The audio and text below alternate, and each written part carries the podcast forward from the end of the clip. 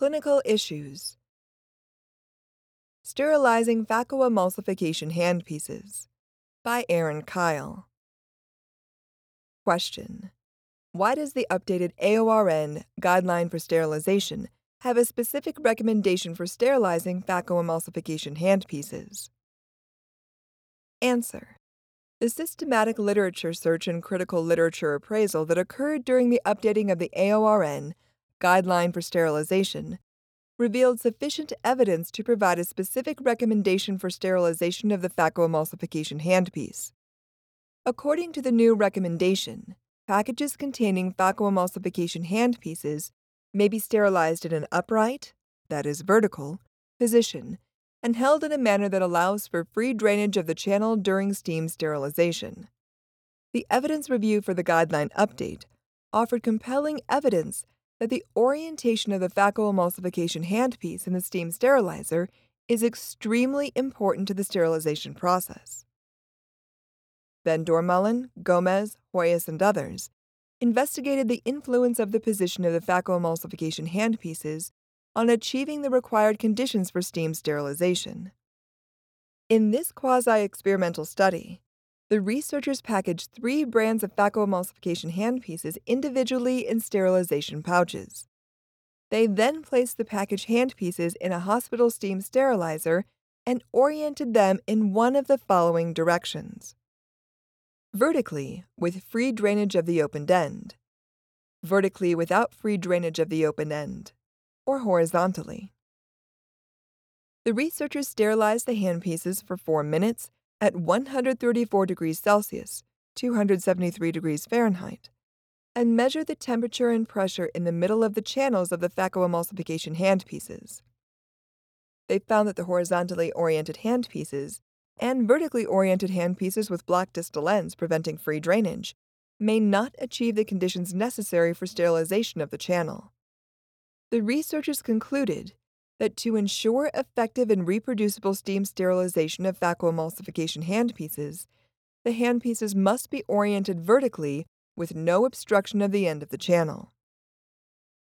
As a follow up to the study by Van Doornmalen, Gomez, Hoyos, and others, Van Wezel and others conducted a quasi experimental study in which they packaged and handled three brands of phacoemulsification handpieces differently than in the first study.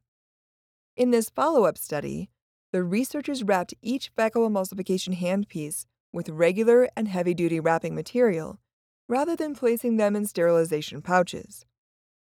They then placed the phacoemulsification handpieces in a basket and fixed them at five different angles that is, 0, 30, 45, 60, and 90 degrees.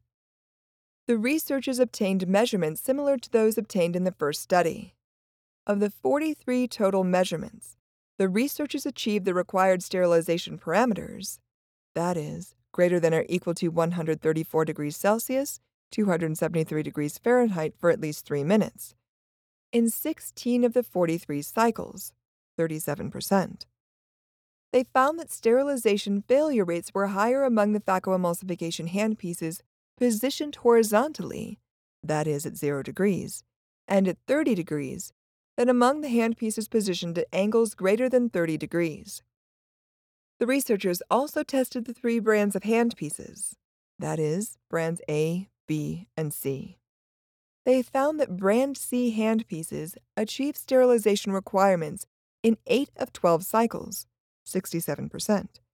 Brand B handpieces achieve the requirements in 5 of 19 cycles, 26% and brand A handpieces achieved the requirement in 3 of 12 cycles, 25%.